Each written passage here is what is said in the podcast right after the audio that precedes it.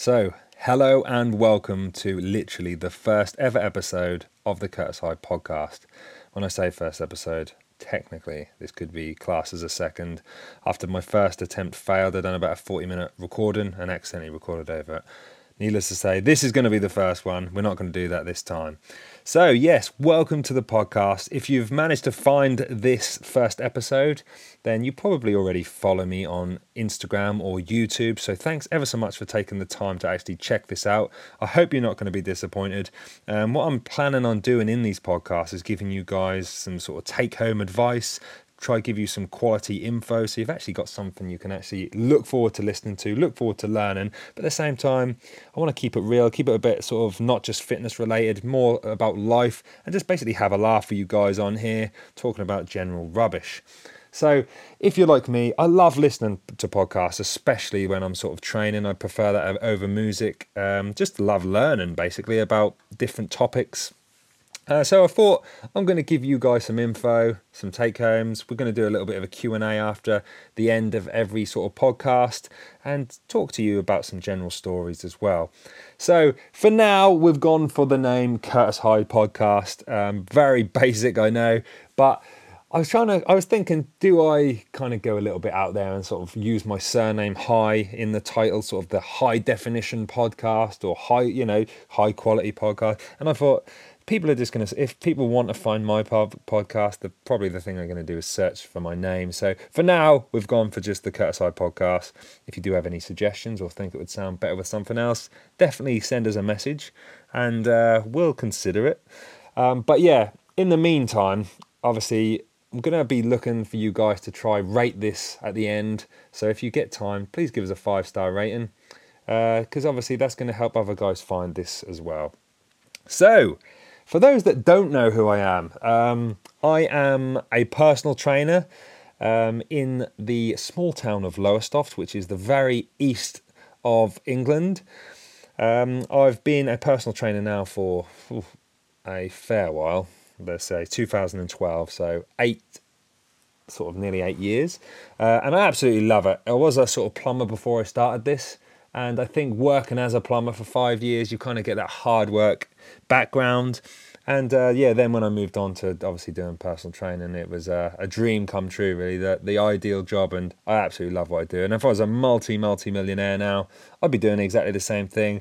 I just have a very smaller group of clients I train. Anyway, I don't want to blare on too much about myself. I want to kind of give you guys a little bit of info in this. But obviously, you're going to learn a lot more about me in the upcoming podcast. So, what I wanted to talk to you guys about today, I wanted to give you a bit of an interesting topic, something you might actually listen all the way through on. So, for those of you that don't know, I recently auditioned for SAS Who Dares Wins, which is a Channel 4 show in England. So, if you're listening from America or wherever you are in the world, um, you probably don't know about the show too much, but uh, the SAS is the Special Forces, stands for Special Air Service, and um, basically it's a TV show that 25 candidates enter, and they are put through their paces by Special Force, uh, Special Forces guys, and they literally blast blast you down until there's literally one of you left. Um, some cases, none left. I guess you don't have to. They're not always going to guarantee somebody passes, but um, yeah, I absolutely love this show. And being like a personal trainer and being very fit and healthy, you kind of question, you know, you think to yourself, I'd be awesome at that. And I've had a few people say to me, you know, you should apply for that. You'd be really good. So this year I said, you know what, I'm going to do it. So I literally went on to channel4.com website and I applied for the show.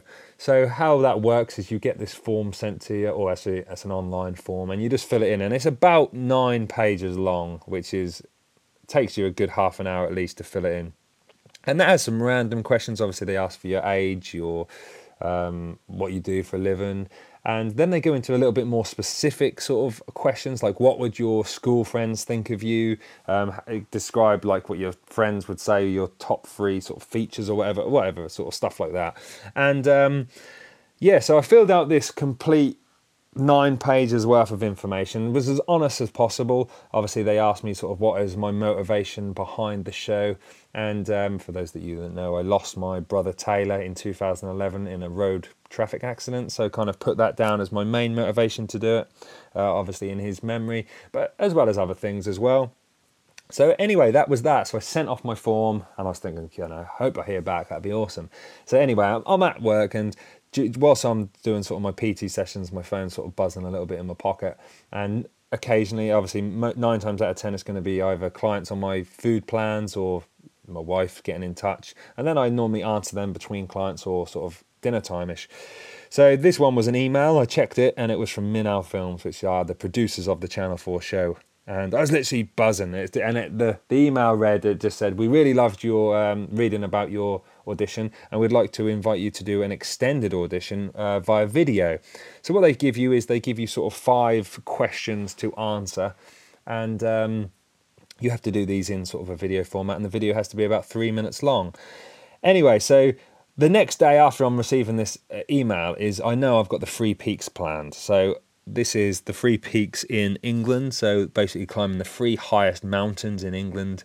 And the first one being Ben Nevis. So I'm thinking to myself, when I get to Ben Nevis, there's snow on the top. It's going to look awesome for me to actually do this video recording whilst I'm at the top. So that was my plan anyway. So next day we travel down, we do the three peaks, and I do exactly that. So I record this video. I'm like, hey guys, this, I'm Curtis High. This is my audition tape. Um, and then I answer the three questions and that was it. So I then sent that off. You have to send it off via like an upload format, and uh, yeah, sent that off, and didn't know what to expect after that. Anyway, I get a email saying um, we would love to invite you to an audition at, in London. Or actually, yeah, you on the on the original form you have to say like the, your availability. There's a they they offer you an audition date in Newcastle and London. Anyway, so I've selected both. I'd, I'd have travelled anywhere to do this audition, but yeah, so I got this email saying that we'd like to invite you um, to an audition in London, and they give you some certain uh, criteria that you have to be able to hit. So there's four different um, fitness related exercises. The first one being a bleep test. You have to hit level 3.2 or above. Um, this, there's a sit up test. You have to be able to do 50 sit ups in two minutes. A press up test, which you have to be able to do the same 50, uh, 50 press ups in two minutes. And then there is a, oh, sorry, there's five tests. There's a jerry can test where you have to be able to hold um, two 20 kilo weights and walk a certain distance within two minutes. And then the last one is a bag test. So that's basically a sandbag. You have to lift a weight onto a platform. Uh, and the weights, there's five different sandbags. The weight gets heavier each time. They are the tests. So obviously knowing this, I had about two weeks to prepare for my audition. And being fairly strong, you guys know I train a lot. Um, I, f- I felt like my strength, I thought I'd be able to do all the main sort of strength tests.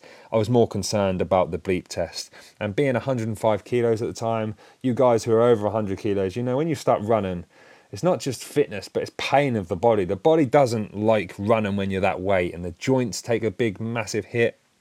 Uh, so that was my main concern. So straight away that week, I was like, right, I need to get out run. I need to run more. So I started doing some sort of 5k runs. Don't get me wrong, the first 5k I didn't even finish without having to stop. Uh, so I took a couple of breaks. But as the week progressed, I was sort of trying to get this done every other day. I felt like my fitness was getting better. I obviously practiced the bleep test a few times, and I sort of felt like, yes, I'm sort of hitting the very minimum anyway of fitness that they require. So we then had this audition in London.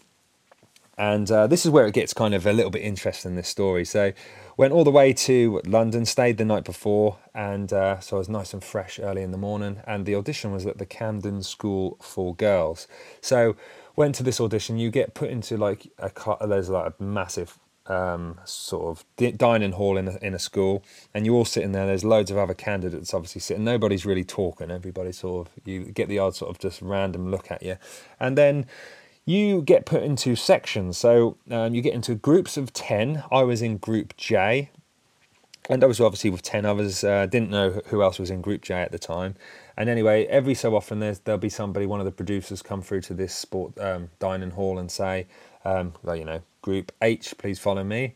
And anyway, after about half an hour wait, um, Group J were called. So all of the Group J, including myself, stood up. There was ten of us. We walked through, and let me tell you, this was sort of June time, June, July. I can't remember the exact date now. Uh, and it was an absolutely boiling hot. I looked at my phone. It was thirty-five degrees in London, and uh, it was it was one of those what like it's nicely air conditioned indoors. It, it, but as soon as you get outside, it was like sweltering hot. And as we're walking, I'm thinking, oh, I'm hoping we're doing this indoors. Then I see the bleep test set up outside, and I'm thinking this is going to be harder than I'd trained for.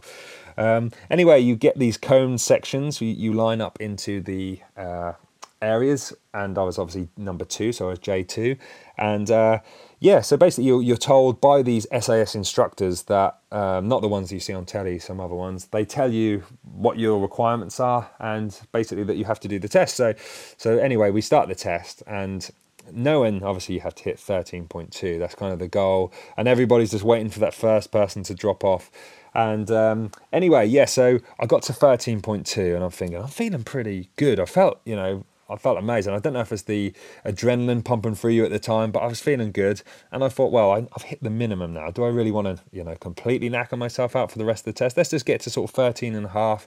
So that's what I did. I dropped out at 13 and a half, feeling like I probably could have got 14, 14 and a half and I think they completely stop you at 15 anyway. But yeah, I stopped at 13 and a half, and there was only five out of our 10 who actually managed to get past the pass uh, 13.2 pass mark. So I felt, you know, awesome. At least I'm one of the five.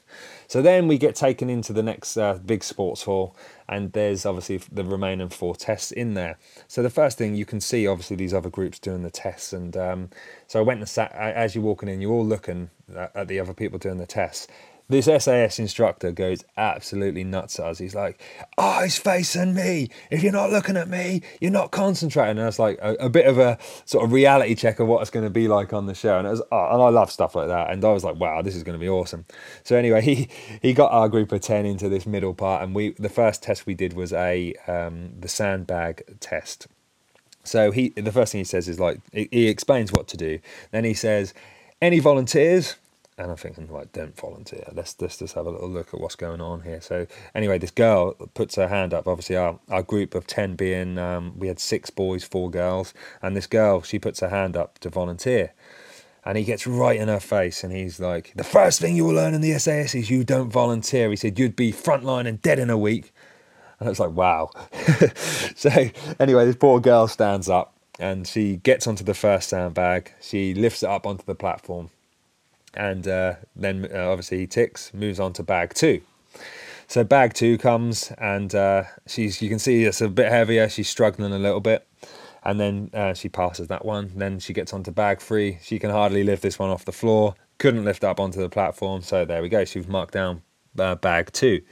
Then the next, this this lad goes second, and uh, he does this exactly the same. He gets this bag three, and he's like you know struggling to lift it, c- couldn't do it. Um, the third person was another lad. He did bag three at a major struggle, got onto bag four and was like, nope, that's not happening. And I'm thinking, right, these bags are obviously very heavier than they look. And uh, anyway, needless to say, I was number four. I stood up, uh, done bag one, done bag two. And I'm not trying to boast here, by the way. This is uh, yeah, don't want to sound big headed, but I, I, did all five bags and very comfortably, I must admit. Like the fifth bag was obviously the heaviest, and I think it weighed about 35, 40 kilos. But I just lifted up, put it on the platform, and then, you know, felt great. That was it. Um, in our group, only four of us managed the whole five bags. The rest sort of failed about two or three or four. And um, yeah, so I felt, you know, there's only four of us now that have passed the whole the whole lot. So then, then we went on to this uh, jerry can test where you have to hold two 20 kilo jerry cans in each hand.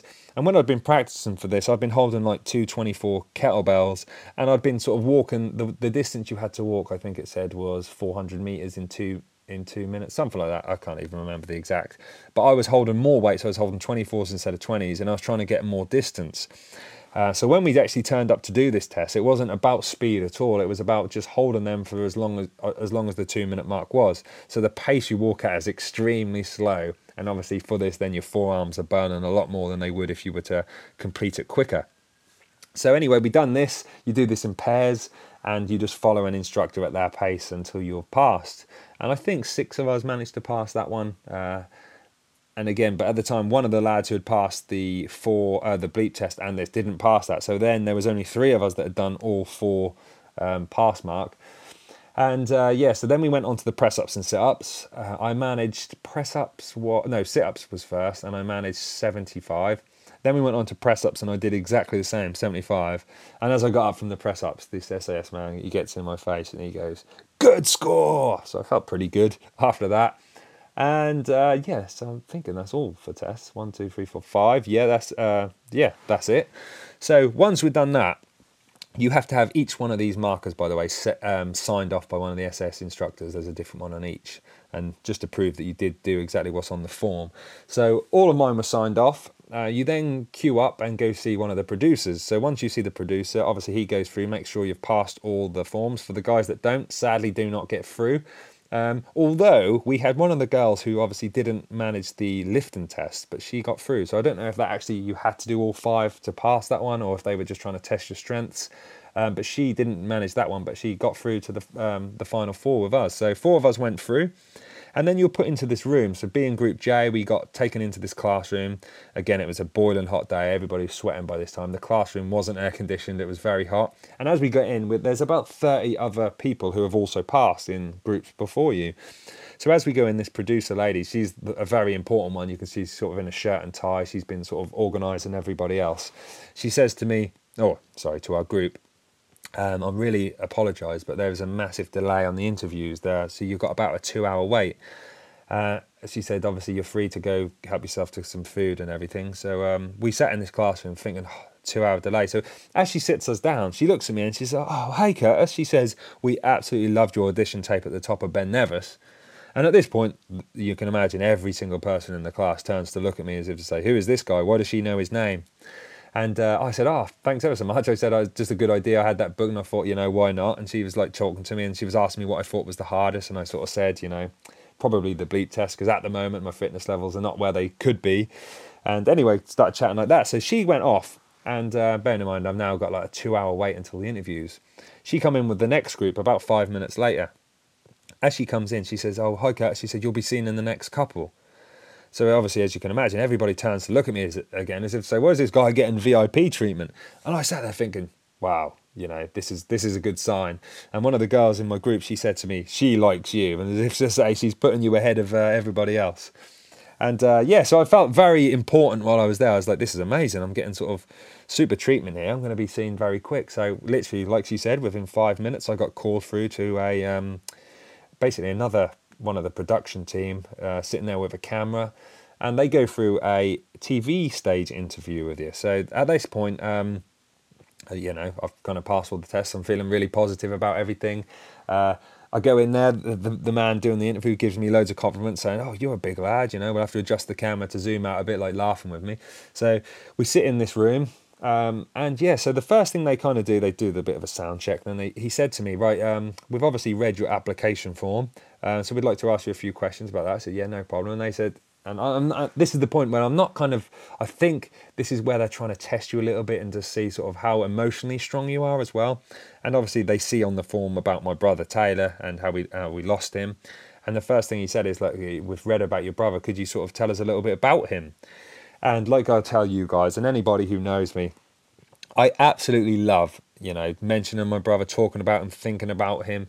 Uh, that, you know, obviously what happened to my brother is one, well, the worst thing imaginable that you can imagine in your life. Losing somebody. My brother was my best friend. We'd go to the gym together. We we lived together. Obviously, he lived under. He was under my bedroom, his bedroom, and uh, we thought so highly of each other.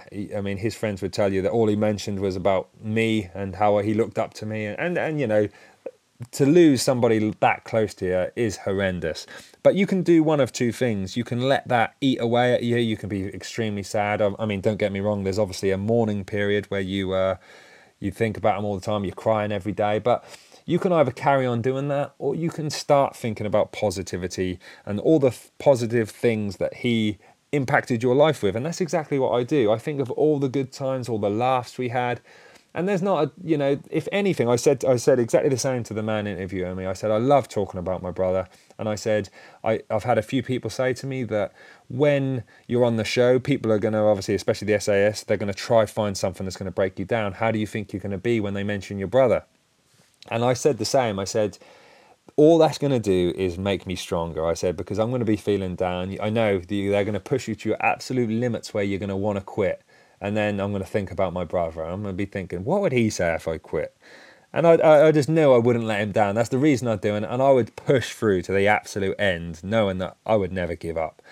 And um, so yeah, I told him that, and he was sort of smiling all the way through. And because I think I didn't cry or didn't sort of get upset a little bit, I, they kind of try to push you a little bit further. So the next question was, um, uh, he said, "Oh, very good." He said, "So, you, would you mind telling us about the day you found out we died?" I was like, "Not, not at all. I'll tell you guys." So I sort of sat down and I, I went through the whole story. I won't you know tell you guys go into great detail all about it but basically i was at a, mixed martial arts tournament i used to be part of a team that we used to travel all over sort of the country and do tournaments and um, yeah so i was there needless to say sort of about two o'clock in the morning my coach knocks on my door streaming crying his eyes out and sort of breaks the news to me and this is obviously the day before we're all set to compete and I have to then obviously phone up my mum, dad, find out that this is actually true, the story that he's just told me, and um, yeah, I have to make my way back, which I get a taxi all the way home. Anyway, I'm going to cut a long story short here. Um, I basically tell him the whole story about how I found out, and this guy who's interviewing me is in tears, and it's like it's one of those cases of like, I'm not crying, you're crying, and. Uh, he looks at me and he, you can see like he's emotionally involved in this story. And uh, anyway, so I, I tell tell him that story, and then from there they kind of go on and they're telling you about asking you about like your relationship with your family, your your wife, your children. Uh, what would they think if they look back when they're older at you? And, and all different questions like that. And anyway, this interview ends. He stops the interview. He stands up. He basically hugs me, and he says, "Mate, you absolutely nailed that." And I was like, I felt so so good, and I was like, "Wow, I've literally passed all the tests. I've according to him now, this interview. And I left there, and as as I, as he lets me out of the door, the other producer lady who fast forwarded me to the front of the queue, she's there and she's like, "How did it go, Cass?" And I said, "Yeah, I honestly think really well. I hope you know, hope you guys choose me for the show." And she sort of said, "Well, best of luck. We'll sort of see you soon." And she and then I left, and I I literally phoned up my wife straight away. I said, "Amy." Have to tell you, I'm on the show, trust me. And she was like, why? So I was telling her all the story. And um, yeah, like from that, I was I would have put money on the fact that I was going to be on the show, and you probably hear this story now, thinking, you know, you got you're definitely on the show. So from there, months went past, and when I say months, that's not an exaggeration. So that was say June, it went to July, um, August. So I'm thinking, you know, I'm going to hear soon. And uh, anyway, one of my friends, actually a couple of my friends, had also auditioned and also got to the same stage I got. And I won't mention any names in case they don't want to, you know, nobody to know that they actually auditioned or got this far. But one of them I was chatting to and um, was letting me know sort of we were just sort of saying how it was going. Um, we were comparing sort of our results in the tests and it got to a stage where we were just like, have you heard no? Have you heard nothing? And we both basically got to the stage where we'd given up hope on hearing. Um, it wasn't until like a Friday night he texted me and said, mate, have you heard anything? And I was like, nothing, have you? And he says, well, he said, I literally got called about an hour ago and they want me to go down to London on um, Monday and do a CPET test. So a CPET test for you guys that don't know is literally a you basically have a um, a oxygen mask on and they test your heart rate, they test your oxygen output, um, a VO2 max test. They basically it's basically their insurance policy for you know getting you through the show. So if you actually died on the show, they'd be like, look, we went through the most extensive test possible and he passed, so that's not our problem. I believe that's the case anyway. So because he got invited to that, and because they're quite a lot of money to have done, I believe they're about three hundred pounds to have done. He was like, you know, I said, mate, you are on the show. Um, so anyway, as you can imagine, Friday, Saturday night, I'm sitting there like, oh, come on, my phone's going to ring any second. I'm going to be asked to go Monday. Waited, waited. I didn't hear anything.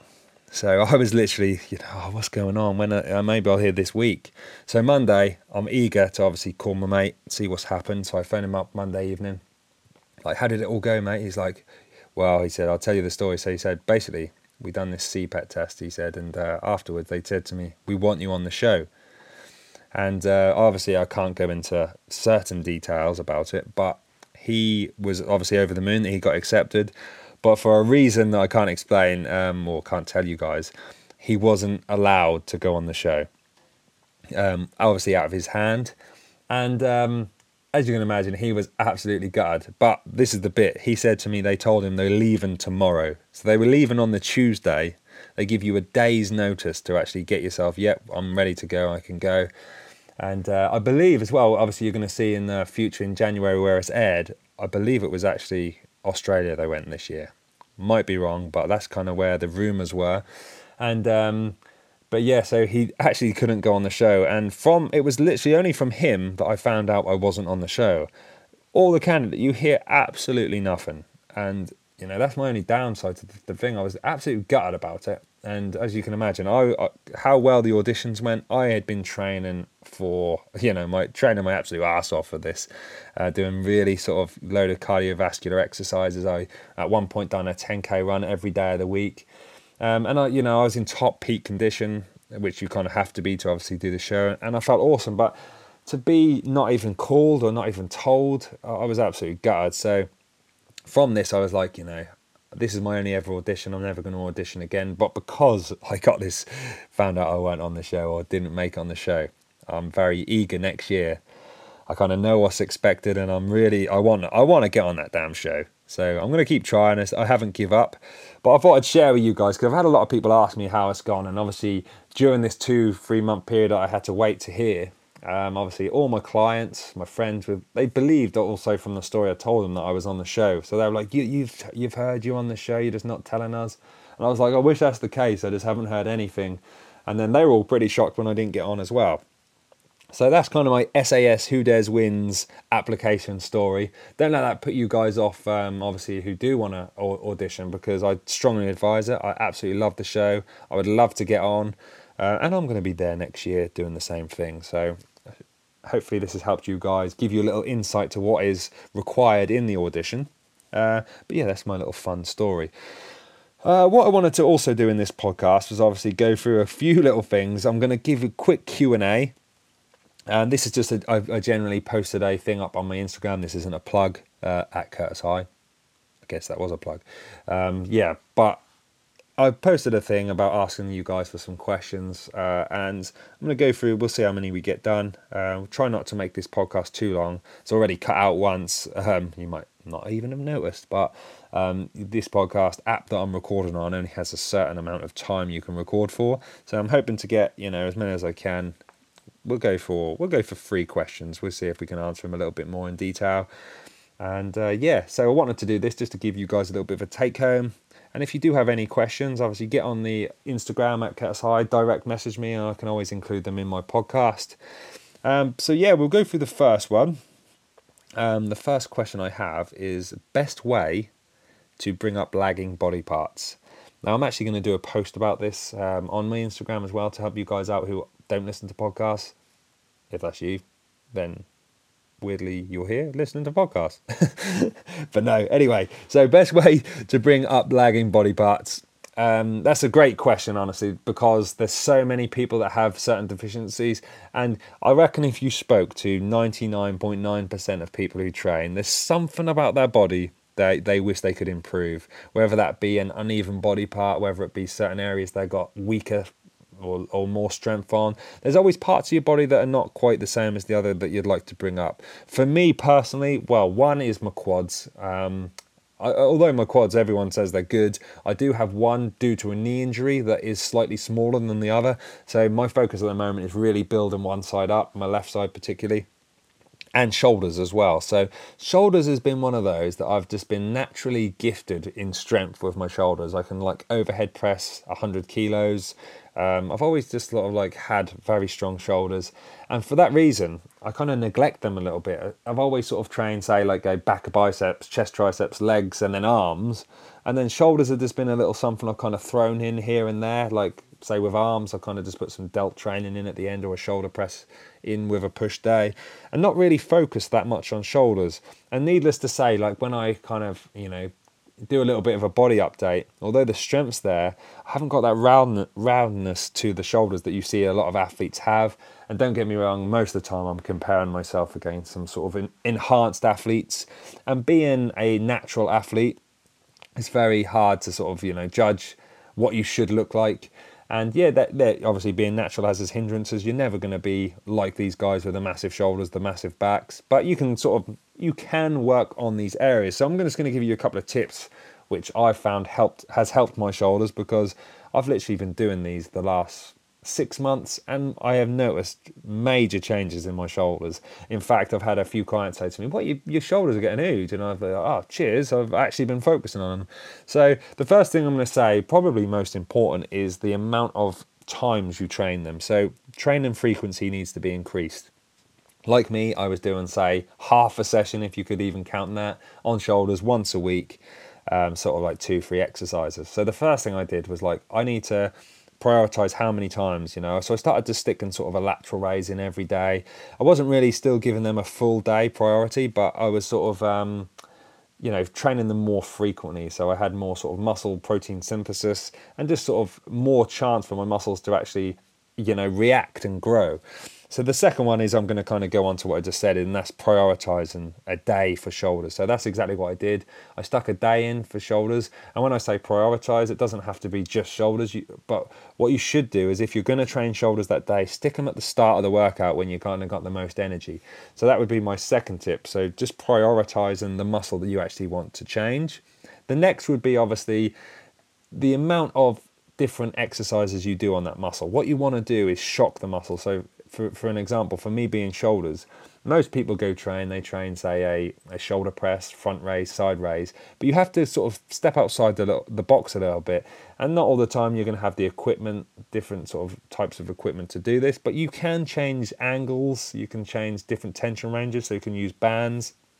And you really want to shock how much of that muscle you work. So I always like to train it in the short uh, uh, short end. So for instance, when it's when a muscle is contracted, you want to apply more tension in that zone. And then when a muscle's fully stretched, you also want to be able to apply more tension in that zone too. And if you look at what's called a strength curve, training the bottom and top ends of your strength curve is actually what makes your muscle stronger in the middle. Uh, hard to sort of explain without a diagram that one. Um, the next one is you also want to be mixing your um, volume up. So you want to be doing high volume, low volume. What I mean by that is sort of low sets. So, or say two to three sets of six to eight reps would be considered sort of low volume. And then you kind of got the higher volume end where you say three to five sets of say 20 reps. Obviously, with that, weight is going to change. So, for your low volume, you want to be going super heavy, whilst maintaining good form is ideal. And in the high volume, you want to be going super light, getting as much blood pumped into that muscle as possible. Um, with that being said, as well, mind to muscle connection is another tip. That is super important. There's a lot of people who will go through, again, let's go for a, a, a lateral raise um, just doing the lateral raises and all of a sudden just sort of just counting the numbers rather than actually thinking about your lateral deltoid doing the work of getting shorter to actually lift the muscle. And nine times out of ten, these people you'll see just swinging the weights up with no control, uh, letting them drop on the way down. You should really keep it nice control on the way up, really squeeze that muscle and keep it controlled on the negative as well to maximize the amount of muscle breakdown you have. Um, and yeah, that's basically basically it. The, the only one, last one I'd probably say is making sure there's some type of progression. So each week you just want to be marking down exactly what you're lifting, and then the following week just trying to up something if you can, even if that's one extra rep at the end. Just each week trying to get that little bit stronger, and that's how you're gonna progress. That's how you're gonna get those results. So hopefully that's asked answered your question. The next question we got on here is how old was I when I became a PT? I actually sort of kind of went through that at the start. I was um, 24 when I became a personal trainer back in 2012. Um, my kind of story is, for those that don't know, I was a plumber. Um, from from literally the moment I left school, I, I, applied before I left school for a job, and I became a plumber, fully qualified. I got in the end. It took me like three three years, four years, and I was qualified for a year. I left after five years. I say I left, I was actually made redundant. That was the time when the credit crunch hit. And I applied for over 100 jobs uh, in plumbing and didn't get any. Uh, they all sort of were saying we're all in the same situation, letting people go at the moment. So um, after that, I kind of went and worked with my dad for a bit. Sort of, he does home maintenance and gardening, and I kind of mainly gardening. I was basically helping him with, but occasionally there'd be some home maintenance side of things where I'd kind of bring plumbing back in. Um, but it wasn't until we lost my brother in 2011 I kind of realised life is too short to be doing something you really dislike doing. And um, that's the moment I, I'd, I'd, always wanted to be either a PE teacher or a personal trainer. And I kind of just thought, you know, let's go for this. this. And I spoke to my dad about it. He was very supportive. He said, you know, uh, you know, let's go. And he, he actually paid for my qualifications, bless him, um, to get this done. So that's what I did. I went for this uh, personal training qualification.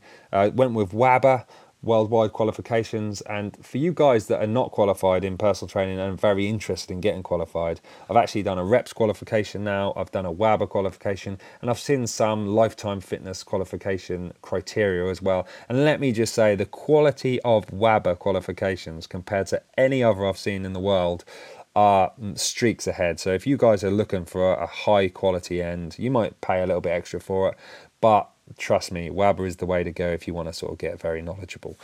Um, so yeah, basically that's what happened. I then done my qualifications. Um, you have to do a year's home study on the course I did, and in 2012 I managed to pass all the tests. Um, I did a lot of extensions. Um, I wanted to also obviously do a nutrition diploma in that. There was also some other extensions I went for, and uh, so yeah, it took a little bit of time, but it's definitely worth it. And uh, I haven't looked back since. And like I said, if I was a multi-millionaire, this is the job I'd still be doing. I absolutely love helping people. I love seeing people progress. And uh, it's just, you know, keeping yourself fit as well is just an awesome career choice, in my opinion. So, yeah, 2012, 24 years old. I'm now 32. Where are those years gone? So the last one, uh, we'll quickly go through this one because I don't know how much time I've got left on this podcast. But will I get on competition stage? I get asked this so many times that I thought I'd quickly answer it in my first podcast. But I honestly, the, the honest answer is I don't actually know. Um, at the moment, I don't see the appeal for myself. If you if you follow me on Instagram, you'll notice that I have several clients that compete. Uh, one this year managed to make the British finals, which was awesome. Um, but yeah, I for me, uh, don't get me wrong. I love I love the look. I love the conditioning part of it. I'd love to sort of put myself through that strictness to actually get in shape. And I believe, obviously, with the knowledge of nutrition, especially, I believe I could get in shape required to get on stage. The problem is, one, I'm a natural athlete, and to compete against some of these guys that are enhanced, you're never going to come and you're never going to win against somebody who's enhanced. That puts me off a little bit. And the other thing that puts me off is the the posing. I'm not naturally, uh, you know, I'm not a posy person to like flex in the mirror. I do get a little bit embarrassed posting some sort of gym selfies up here and there. Um, so I think I'd struggle with the posing. So if this was an option where you know I thought you know I just want to do it for the experience, then I'd probably make sure I got a good posing coach and did it all properly. But um, we'll see, we'll see. I'm not going to rule it out and say no, never. Um, but at the same time, I'm not going to give you guys an exact date and say, right, yeah, I'm going to go for it. So, will I get on stage? The answer is who knows? Probably, probably one day. So, guys, that is we'll call it a day there. This is the end of my podcast. Uh, hopefully, if you if you're still listening now, honestly, I really appreciate the fact that you've gone on, taken the time to look at my podcast for what's Curtis High running on about this time, and listened all the way through. So, absolutely, thank you so much. Uh, if you're going to be even more awesome, please take the time to just rate this five star or however you do on. Um, on the ratings part, because um, that's just going to help other guys find this podcast, help me get ranked higher, and uh, yeah, just persuade me to do more of this sort of stuff. Um, but hopefully, you've enjoyed the first ever podcast. Obviously, if you don't know who I am and want to follow me on social media, um, on Instagram, I'm at Curtis High, spelled with a C, C U R T I S H I G H. And on YouTube, if you don't follow any of my YouTube videos, it's literally Curtis High Fitness. But thanks ever so much for taking the time. I've said this many times because I am appreciative of you guys. But yeah, hopefully I can find a way now to actually get this posted out there. And if you're listening to it, I obviously have. Uh, until the next podcast, guys, we will see you very soon.